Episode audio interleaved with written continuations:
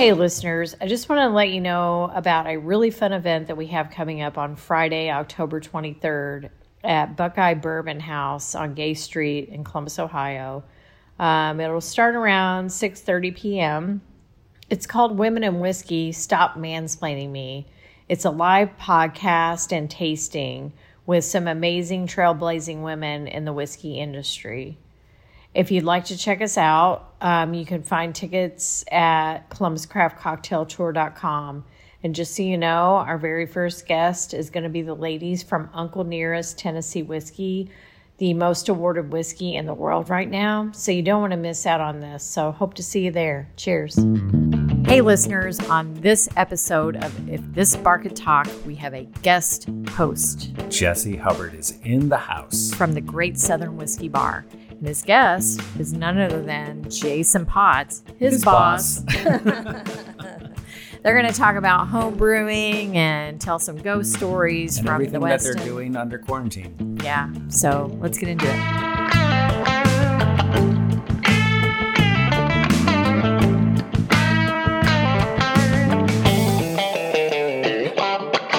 Welcome to If This Bar Could Talk, podcast about bartenders and the stories they have to tell, as well as the storied history of cocktails, spirits, and bars. Welcome, everybody, to If This Bar Could Talk. I am your guest host for this evening, Jesse Hubbard. Super excited to be here. And joining me from the Great Southern Whiskey Bar is Jason Potts. Jason, how you doing? I'm doing fantastic. Uh, thank you for having me here tonight. Uh, Super excited. Super excited to have oh, yeah? you here. Yep. I'm excited to be here too. Awesome. And uh, so for those for those of you listening, you may be thinking, well, Jason's from the Great Southern Whiskey Bar. Jesse, aren't you also from the Great Southern Whiskey Bar? And the answer is yes, I am. And if you're asking yourselves, is Jason your boss? Yes, the I answer am. would be yes, he is. But I, I want to make it abundantly clear that I am not having him on the show to talk with him to be a kiss up. I am having Uh-huh. him, contrary to popular belief, I'm having him on here because outside of work we are uh, real life friends, and um, and even though this sounds like a kissy uppy thing to say, uh, I, you're one of the people I respect most in the industry here, and um, appreciate that. I just think it'd be a lot of fun for us to kind of chat a little bit and have this kind of a neat little moment that we can have in a time capsule during this crazy year right now. And uh, It is a little crazy, and, and yeah, Yeah. I, mean, I really appreciate this opportunity. And uh, you know, I definitely consider you one of my close friends, and this is a great opportunity to. I like how you say that, that little Yeah. time capsule to kind of remember this 2020. we can look back someday and say, "Man, remember that year? That sucked." that was a rough but but that was a good conversation that we had. That was a lot of fun. So you are the food and beverage manager yes, at the Westin Hotel, Correct. Which is including the Great Southern Whiskey Bar, but also other outlets in there. So tell tell everybody a little bit about what it exactly it is that you do there.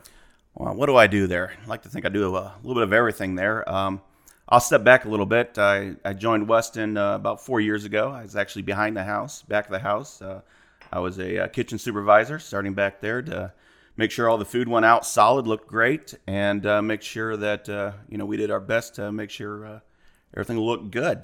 Eventually, they asked that maybe go to the front of house and, and see what the guests were doing and make sure the guests were happy at the same time. So about two years ago, um, I went to the front of house, and that is in the middle of our transition when we were uh, transforming the uh, Thurber's Bar to the uh, Great Southern Whiskey Bar.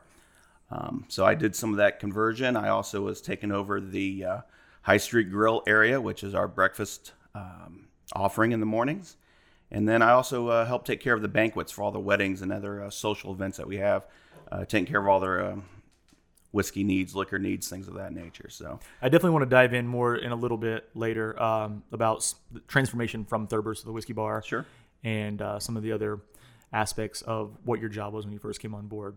But uh, so for now, though, you and I are both not working there because the bar has been closed since March. Yeah, March 19th was my last day there. So um, technically, I'm furloughed, you're furloughed.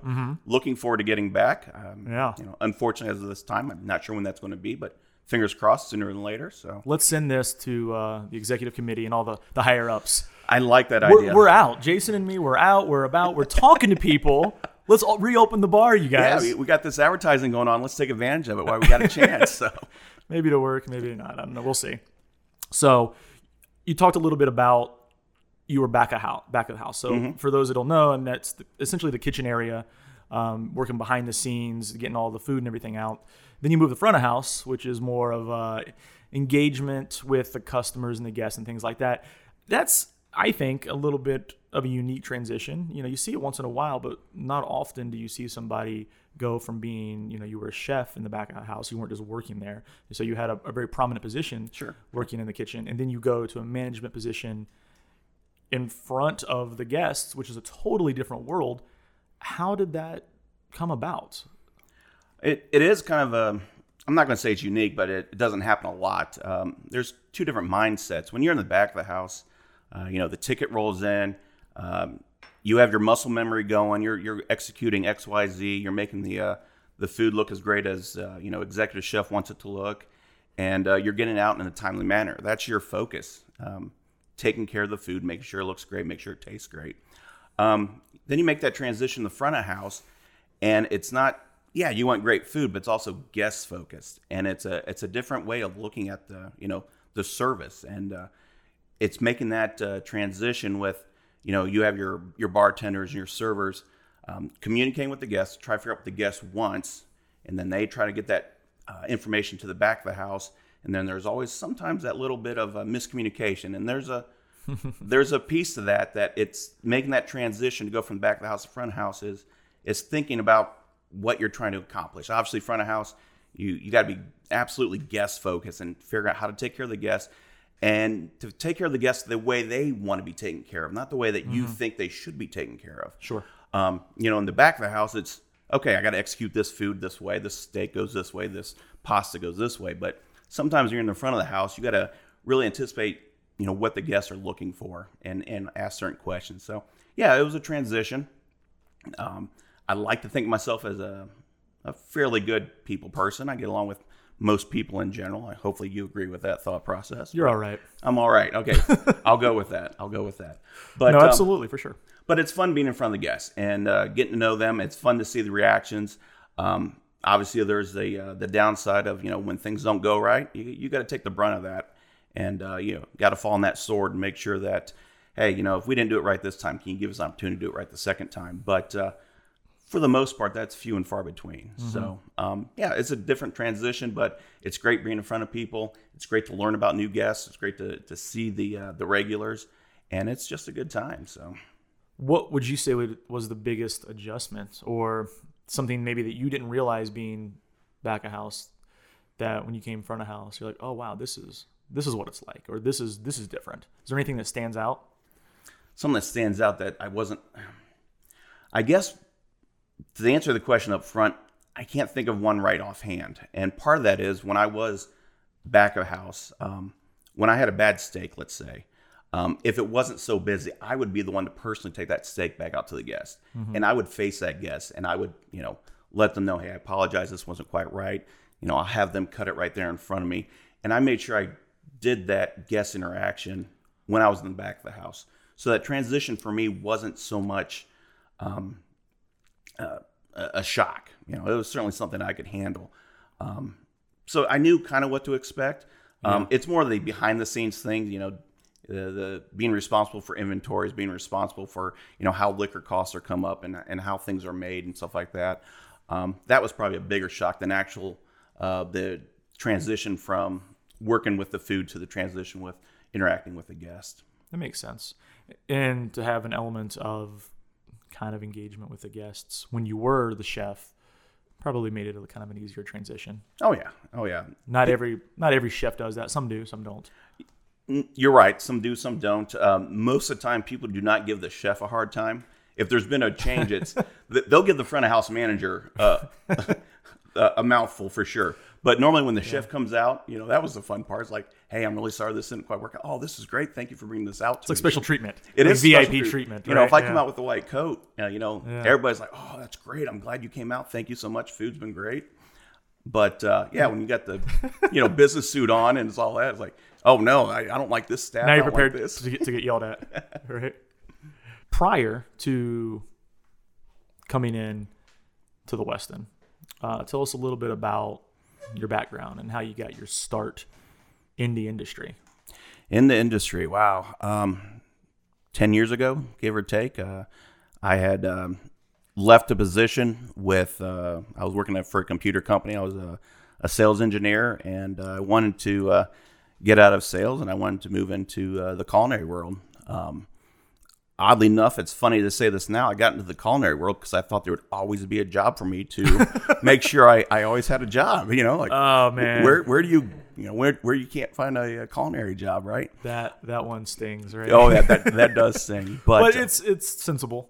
Yeah, it, it, it, it thought you know it thought pretty good back then but uh, anyway so I, I got into uh, i did some um, uh, a year's worth of uh, uh, what do you want to call that uh, night classes just getting introduced to the field i took a job up in kalahari resorts up in the sandusky area i was a, uh, a pastry cook up there I worked under a uh, great pastry chef up there Sandusky, isn't that where uh, the auto parts store in Tommy Boy was? yes yes Callahan Auto Parts. Callahan Auto Parts. I think was that it. that's exactly where that is Anyway, I had to. Um, when I hear Sandusky, I always think that. So uh, yeah I, I worked there for, for a while and then uh, my uh, uh, Did you ever meet Big Tom Callahan? I'd never met Big Tom Callahan. No, un- unfortunately, um, that would have been a one to remember. Would have been a treat. Anyway, I'll stop. No, that's all right. Uh, so um, I followed my sh- uh, chef Ann over to the uh, Ritz Carlton in Cleveland. Worked there for about a year, and then I took a job down in Columbus um, at the Renaissance. Worked there for about four years. This was all behind the line. You know, working my way up from a line cook up to a kitchen supervisor, and then from there I took a job over at the uh, the Westin. There I worked my way up into you know front of house management. So definitely plenty of years of behind the house, uh, back of the house uh, service. Uh, definitely get back there and take care of whatever needs taken care of. Front of the house is a little newer to me, but uh, learning every day and uh, making the most of it. So Yeah, I think, um, as far as like transitions go, you took over that position not too terribly long before I came on board at the Westin, right? that is correct. Actually, you were one of my first hires, Yeah. um, and that was the biggest thing is to get a uh, solid um, bar manager, bar lead, someone that can run the bar. Because let's face it, Jason, you're from behind the line, so you don't know what you're doing up front. So I could definitely take care of the guests and take care of the um, the paperwork side of things, but I need someone to take care of the cocktails, take care of the the knowledge that I needed to get caught up on. So I'd like to think I made a pretty good leap on getting caught up on my whiskeys and my liquors and all that kind of good stuff. But uh, I needed you to uh, make sure it all worked out smoothly. So Uh, I try. I try to do my part. Um, but we're not talking about me. We're talking about you. oh, it's so much easier to talk about you though. No, but you're talking about your continuing education. I know that's really important to you. You Yeah. are. Um, it's worth mentioning for sure. You're a bourbon steward with uh, Stave and, the Stave and Thief Society, Correct. right? Correct. Which I, uh, is really cool. I worked on that. Uh, I got uh, uh, influenced or motivated. Uh, Leanne uh, achieved that, and I was like, "Wow, I want to get some knowledge as well." So I made sure I uh, took my took my classes and uh, learned some things, and I passed it. So uh, I got some basic knowledge there, so I can work off that. So Yeah, that's really cool. And then, I mean, you even started, I guess, since then, um, really being engaged, and I think even led a couple tastings at the uh, at the Westin. Oh yeah, it's fun to uh, Ohio being the the control state it is. You know, you don't get a wide variety of everything you would like to try. So to be able to uh, come up with different ways to make different tastings um, knowledgeable and something you can learn from um, is always fun. Um, I've learned a great deal from uh, Leanne and Blair, and uh, I'm looking forward to continue to do that as soon as this uh, silliness passes by. So. Absolutely, and that's and it's a lot harder to do to organize and to execute a tasting than what people may realize. It's you know you don't just pick any three random whiskeys and you know throw them in there. You, you there needs to be um, a theme often or some sort of connection, and you need to know what you're talking about because people are going to these and they're relying on you for that information and that education, so to speak. Yeah, you're looking to, to get some knowledge off it. I mean, yeah, just picking up three random whiskeys uh, doesn't really teach you anything. But if you pick up three different ryes or you th- three different uh, uh, proofs or bill re- uh, bill recipes, um, you know, there's all different things you can learn from when you do these. So, uh, yeah, it's not just picking them and throwing them out there. It's what kind of uh, value add can you put to that tasting so they can walk away saying, "I didn't know that." Let's uh, take a little break here, and I want to come back with you and talk about some of the beer that you've been brewing. My beer I've been brewing. Yeah, we're going to talk about that because often this is a, a point, or at least at some point in the show, Leanne will uh, break out and uh, the guest will make a cocktail.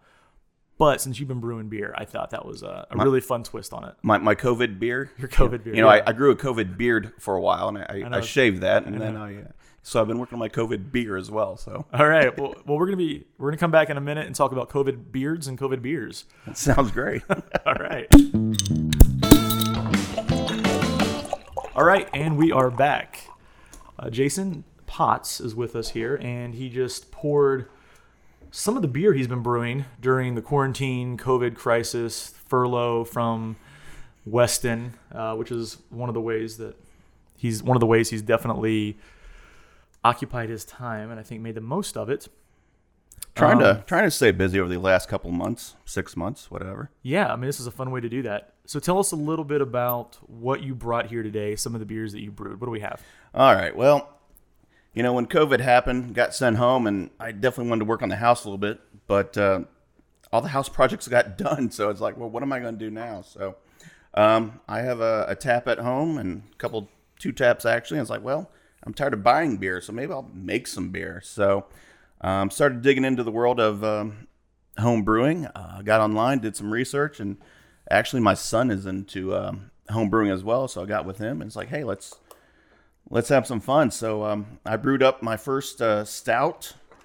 Um, probably started that back in uh, yeah late July, and uh, had fun with this project. It was a um, whiskey barrel stout, um, very dark. Uh, obviously, it's not a summer beer per se, but I'm a, a stout guy, so I thought it'd be a fun one to, to play around with. Um, And it had whiskey barrel. I was like, well, that's great. So you know, there's whiskey um, uh, barrel chips that were uh, soaked in that as well, and it's a very um, it's a very dark, very full flavored uh, beer. So it was a fun one to play around with. Um, still got a lot to learn, but uh, a fun little project. So that was the first one.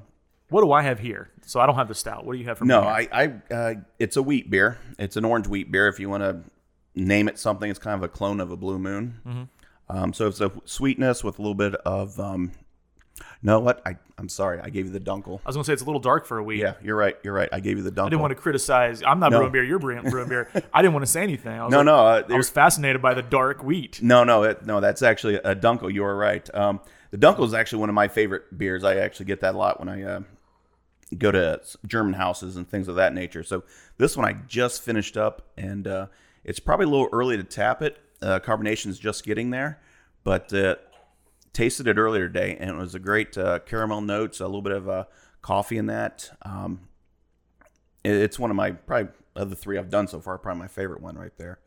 Um, and then earlier in the uh, in the summer, I was also doing like like I said, the wheat one as Yeah. well. So, but yeah, the one you just had there is the uh, the Dunkel. Yeah, it's fantastic. I just tasted it while you were describing it. Nicely done. And you have never done this before. No, no, I've never been into um, brewing or anything of that nature, but um, I want to try to find a way to uh, continue some education. And being that distilling is uh, kind of frowned upon here in the states, I, I can't distill my what I would like to do. So uh, we'll You- stick with brewing you beer. could. I could, yes, but it's frowned upon. It's frowned upon. it's frowned upon. so. Absolutely. So yeah, this is what I've uh, decided to do, and and in all honesty, when if you're thinking about uh, you know bourbons and rye and stuff like that, this is actually the first step in doing that. Is you're gonna do a a mash bill, and you're gonna make a wort, and then it's after this process that you'll go on to distill it and things of that nature. So it's kind of the first step of making a whiskey. So Yeah, I mean, I'm, I honestly, I'm impressed. This is these are like the first beers that you brewed, and they are legitimately good. So I've had, I've had beer that people have brewed right out of the gate, and it's it's hit or miss. It's not always great, just because you're learning, right? So this right, is, this is a learning process, and, and unless be- of course, wait a minute, did you have a bunch that you that you did and they just were terrible? no, no, not yet. Uh, you're you're omitting them. I'm waiting for my first uh, bad batch, but so far I've been really lucky. Um, Yeah, they're great. uh, obviously, the biggest thing of brewing or anything is the, the sanitation part. So, being I work back a house, I know how to sanitize. I know how to take care of that bit of it. But you know, just working with these basic recipes. I mean, I'm I'm no master brewer or anything. I'm not creating things from scratch. I'm working with uh, pre-assigned recipes. But you know, it's a fun little hobby to get into and and start uh, having some fun with. So, yeah, you want to keep keep it going? This is kind of your thing now. Oh yeah, I'm gonna definitely keep this Yeah. going. I I, I have a, a tap at uh, home that has uh, I can fit two six uh, barrels in there, and uh, I'm not gonna buy any more uh, six barrels anymore. I'll just brew what I can, Yeah. and put it on. I got these little uh, corny kegs that I didn't know existed until real recently. So Mm-hmm. again, my being a noob at all this, but uh, I, I can do a six gallon batch or five gallon batch, put it in a corny keg, put it on my tap, and that's it. So Right on, man. that's a little fun. So. What's next? What's the next beer? Uh, the next bill I just started an Oktoberfest. Um, that won't be ready for quite some time.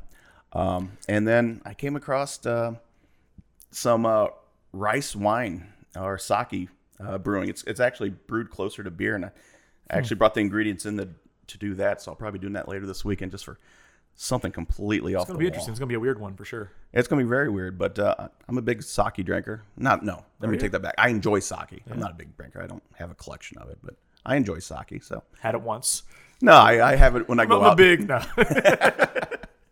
But uh, so yeah, I'm going to be playing around with that too. But uh, again, this is just um, it's fun, but it's a way to just kind of continue some education, something I can talk about when you know I get back to work and I think things it's super nature. cool. I Yeah. think it's super cool. I have never uh, brewed beer, but my wife Christina has, Oh yeah.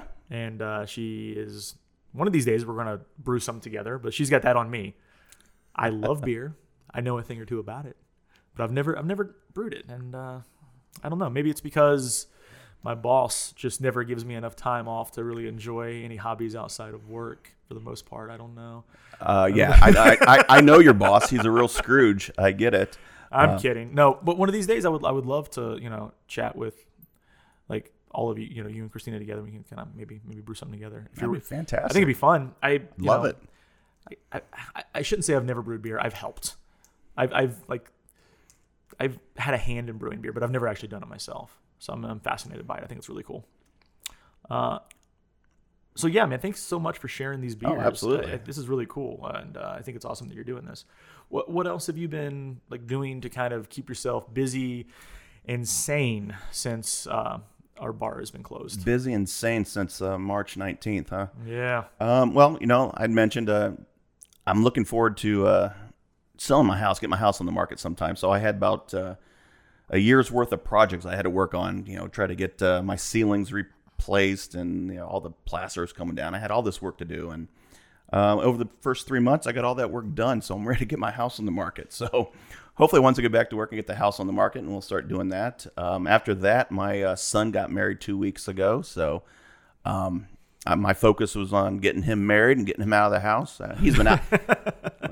Let's face it, he's been out of the house for a while now, but you know that's done and over with now. So that was a fun little project. Um, sure. Yeah, I was in charge of all the uh, the beer and liquor. I guess being the food and beverage manager, I better uh, better show on how to take care of uh, an open bar. So yeah. You got to show out and like your son's wedding. that's right. if that's what you do for your for your living. Yeah, absolutely. So uh, that was uh, we took care of that, and then now it's uh, I'm playing around with the brewing, and then um, I'm actually going to start doing some online classes and just try to stay sane because again I I don't know when I'm going back. I don't know when we're going back. I'm looking forward to it, Sure. but um, I can't just sit around the house. So I'll be doing some online stuff and Right on. taking some classes. So Very cool. try to try to stay sane. So And brewing beer, and brewing beer. brewing more beer for sure. Unfortunately, brewing beer is like a you know three or four hour process. The rest of it's just waiting for it to mature. So I, I can't do that all the time. So though So- tasting it along the way is nice. That's a nice perk. So, uh, you know, obviously you're a big fan of, of beer, and with your work and what you do, um, you know, there's the the knowledge of whiskeys and cocktails and things of that nature. I want to talk a little bit about some of your favorite beers and whiskeys and cocktails and some of the things that inspired you to want to continue to learn more about them. So, we're on the topic of beer. What are some some of your favorite breweries around town here in Columbus? uh, you know, I, I enjoy Wolf Ridge. Um, that's probably one of the the first ones I got associated with when I took over the uh, food and beverage manager. Um, I know uh, Jenna came over and we talked a little bit, and she gave me a tour of the place, and that really got me introduced to um, some of the behind the scenes of brewing and things like that. Um, again, they do a great uh, stout over there, the Dire Wolf, and all the variations of that. So. Um, that's probably one of my uh, bigger ones. I there are so many here in Columbus. I don't know where to give all the love to, but uh, that's Yeah. the first one that comes to my First one mind. comes to mind. Yeah, Yeah. yeah. Um, yeah, I mean that makes sense. There's there's a lot here. People are always surprised whenever I tell them how many breweries we have in Columbus. There, there's there's a ton, and there a lot of them are great. A lot of great ones out there. I don't know the exact number anymore because it's always changing. but so what about um, what are some of your favorite cocktails? Either that you have enjoyed for a long time or that you've kind of discovered along the way with your with your job. Um, I would have to say my favorite cocktail is any cocktail that Jesse Hubbard makes for me. That is the correct answer. I know it is. That's Jesse, And I did not tell him to say that. Thanks, man. Uh, you know, look- Seriously though. seriously. Uh, you know, I, I I do enjoy a good solid old fashioned. Um, Yep. it, it's very basic. It's very classic. Um, a little bit of sweetness to it. Um, as far as cocktails go, uh, an old fashioned. Um, I am a Scotch guy. You know, I know you are. I, I do enjoy my rusty nails as well. So, yeah, yeah. So uh, you know, a little bit of Drambuie a little bit of Scotch goes a Do you remember ways. when we went to B Dubs like Oh, my last year? goodness. okay, so I do remember so that. me and Jason met up after work one day. We went to Buffalo Wild Wings, and um, you know they're not known for their cocktails, obviously. But you know we you know we got some wings, Thank and I think I got a beer. And Jason wanted to get a rusty nail, and and I'm not hating on anybody because we have you know I've been there, we've all been there. You're start you're starting at some point or whatever. But it's not that they didn't know how to make a rusty nail. They said they could only so you know you have the, the portions for a rusty nail. They could not meet the portions unless they did it in two separate drinks. I do remember. So they that. said the only way we can sell you it was the weirdest thing. The only way we can sell you a rusty nail is if we give you two rusty nails. Well, that sounds like a great marketing plan. Yeah. I mean, I don't know why I didn't think of that. But that. you had to pay for two. But you did have to pay for two. it was but it was the weirdest, and I, I we didn't question it. We're just like whatever, you know, like I, I guess you get 2 we're just getting now. started. We'll enjoy both, but uh, It, it was odd. that was odd. That they It was odd. So anybody listening, like go to go to B Dubs and order rusty nail and see what happens. Uh, let us know. I'm curious. I'm curious to hear about your rusty nail experiences at Buffalo Wild Wings around the country. Wow.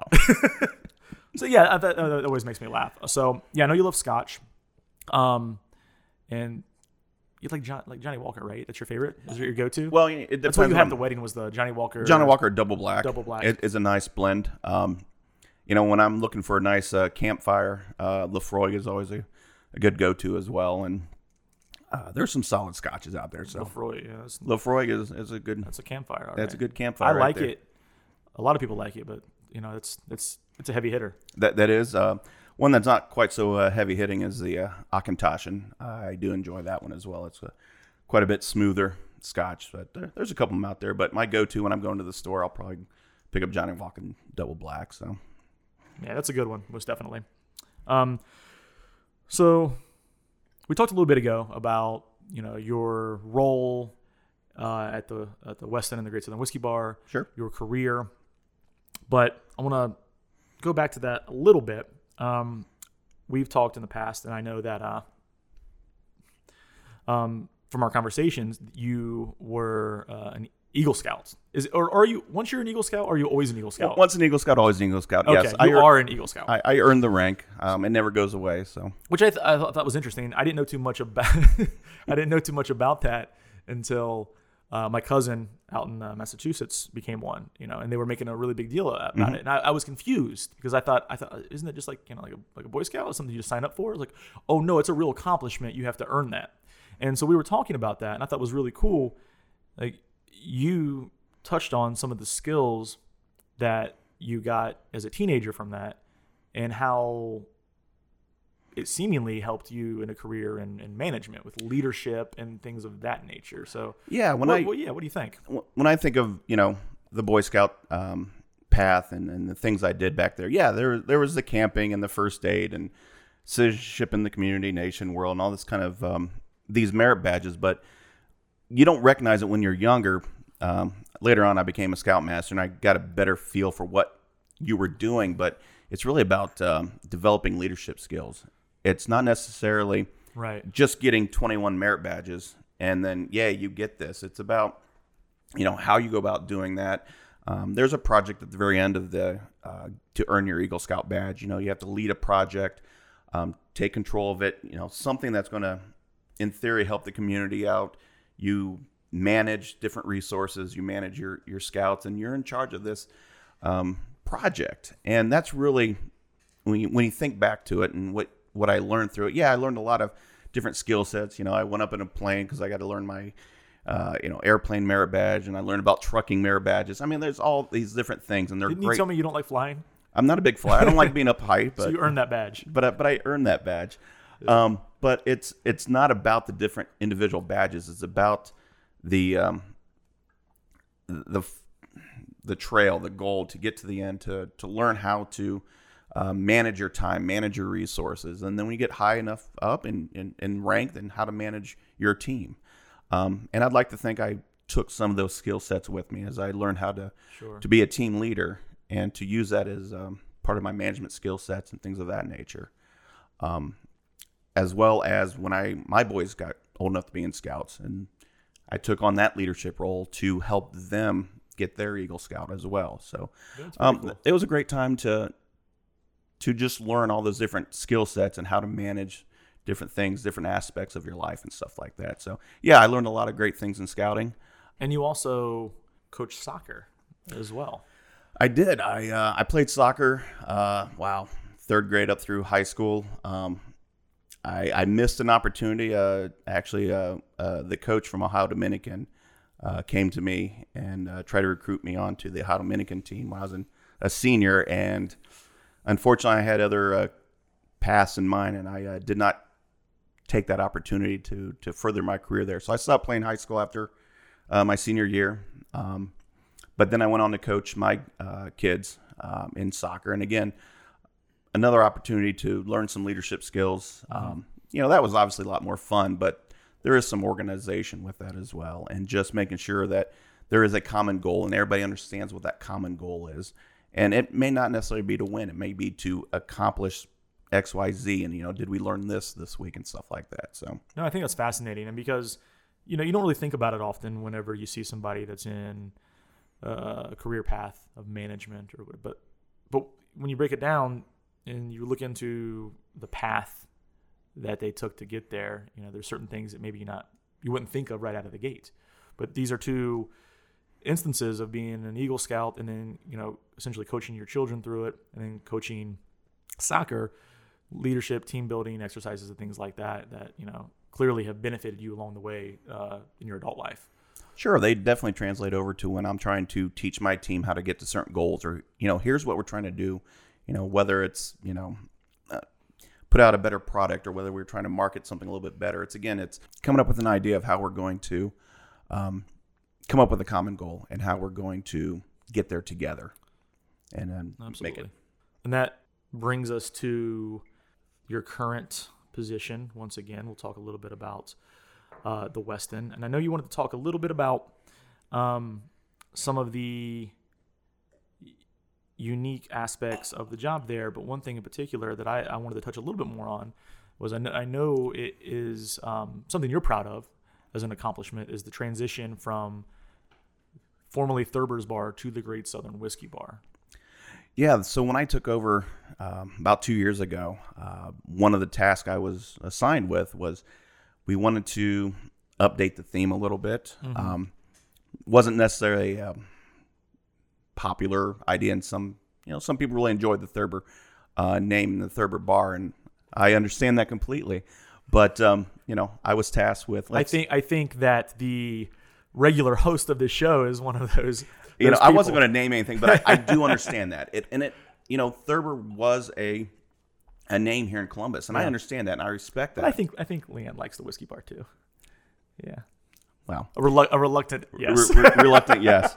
Um, but um, you know, that being said, I, I understand that there's feelings involved with that. But uh, yes, I was pretty proud of the fact that uh, we got this transition. We transitioned over to the whiskey bar.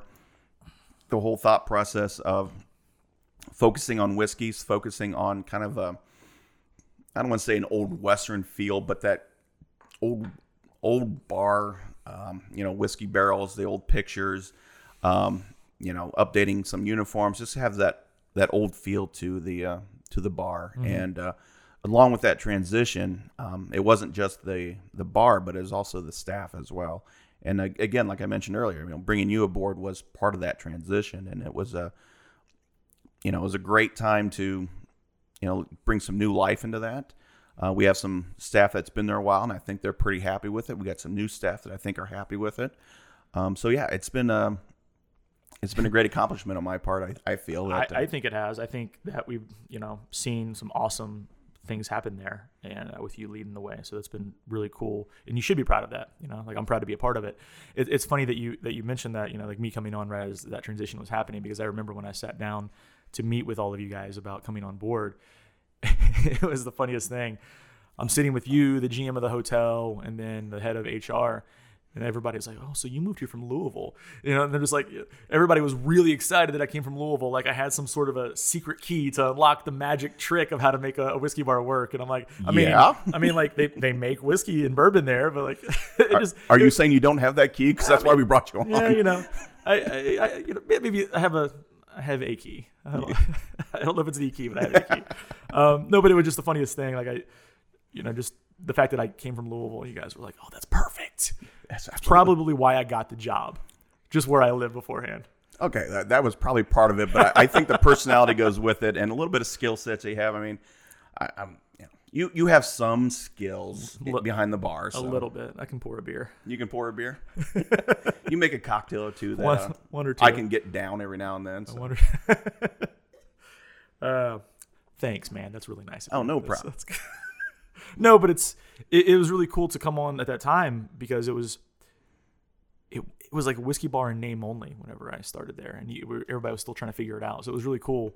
You know, I mean, like, you know what I mean? Like it, it wasn't all.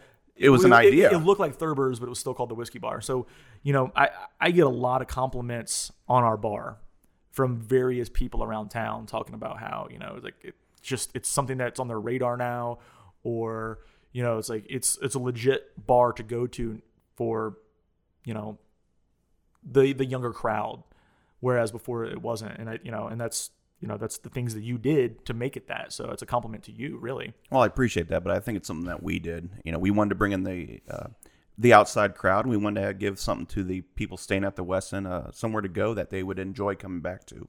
Um, you know, week after week when they uh, come to visit. So um, I think we did a great job in in coming up with this concept and, and executing it. So Yeah, I'm proud of it. Um, and the great staff that we have. oh, have it's an awesome staff. Absolutely, Yeah, absolutely.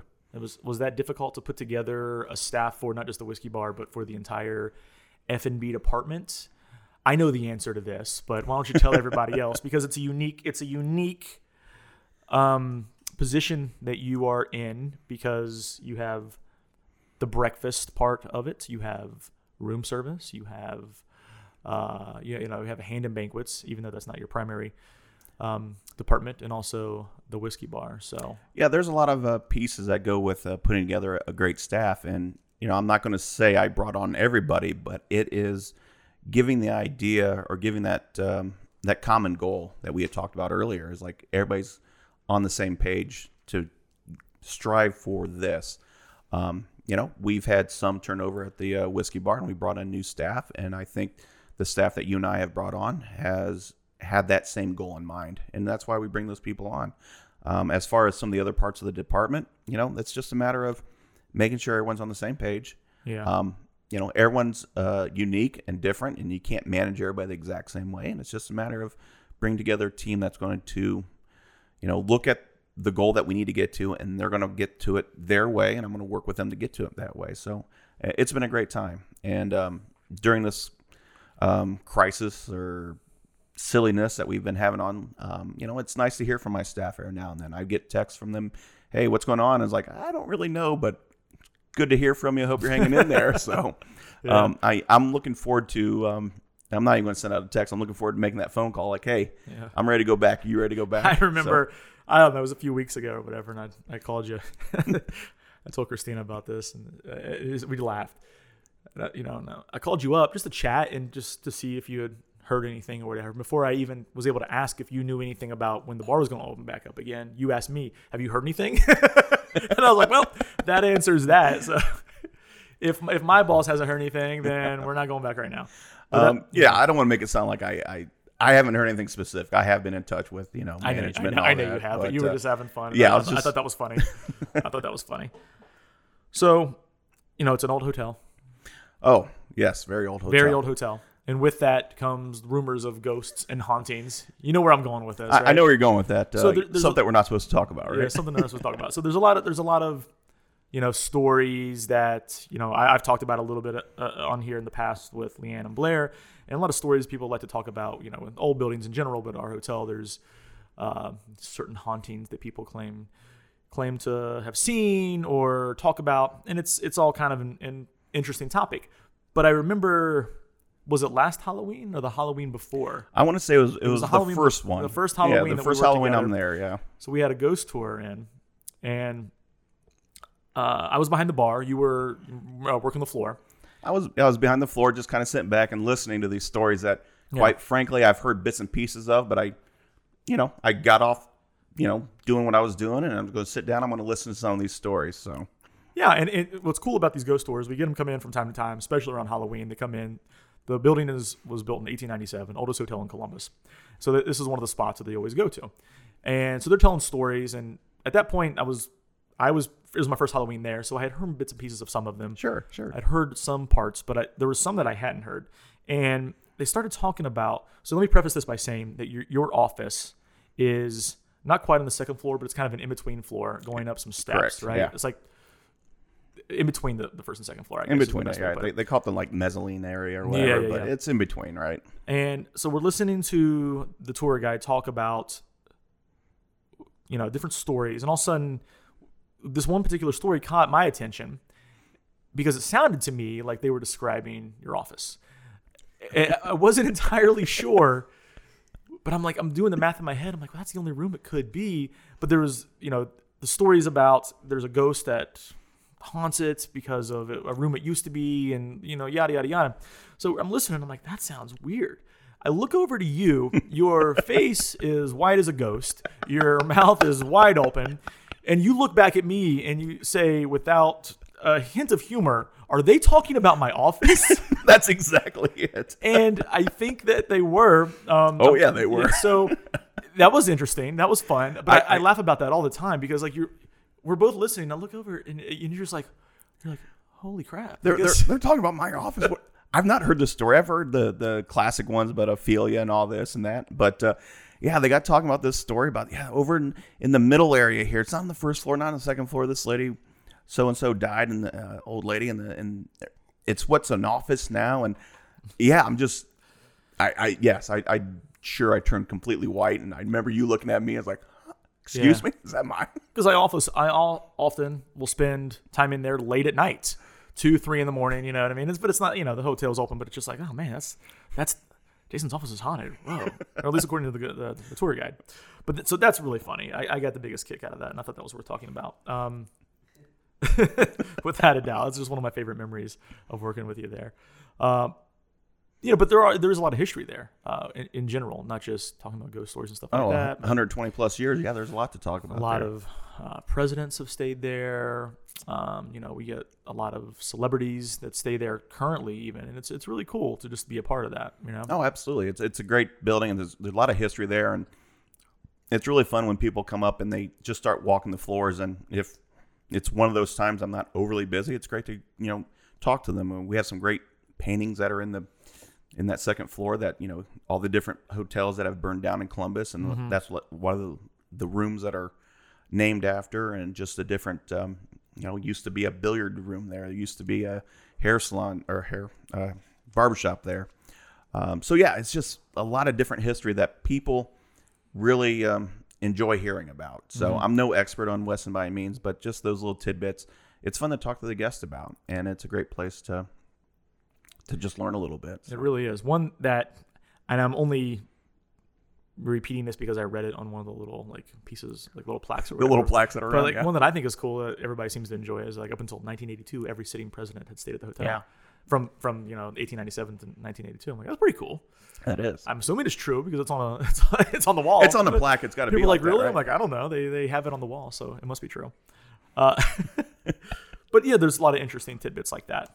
Uh, so one of the things that I've always appreciated about uh, you is that you know the importance you put on your staff having a work-life balance.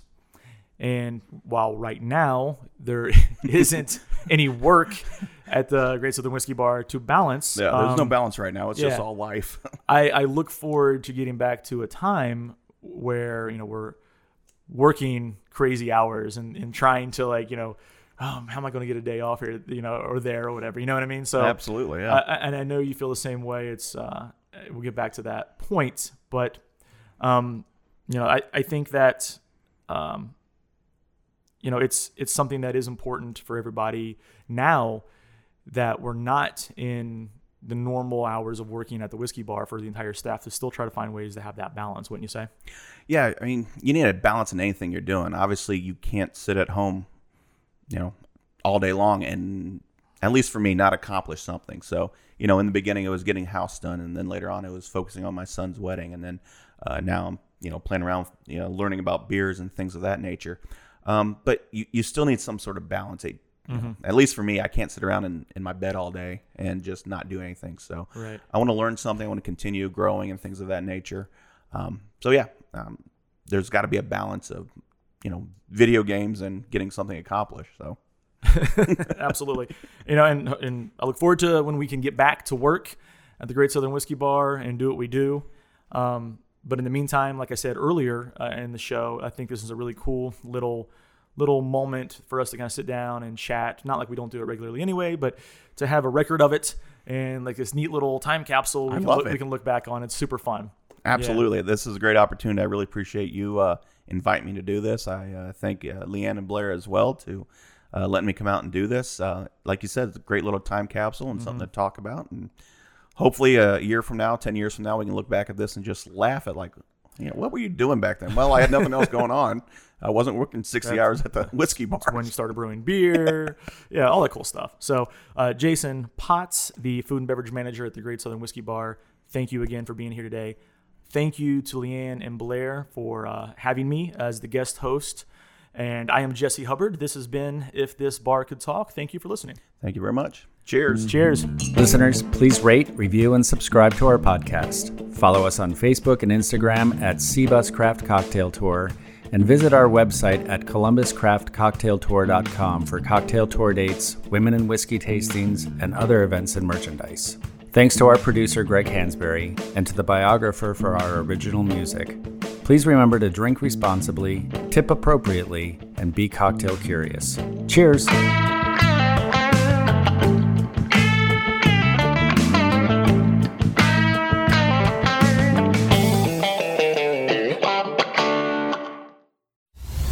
This has been a Last Call Productions production.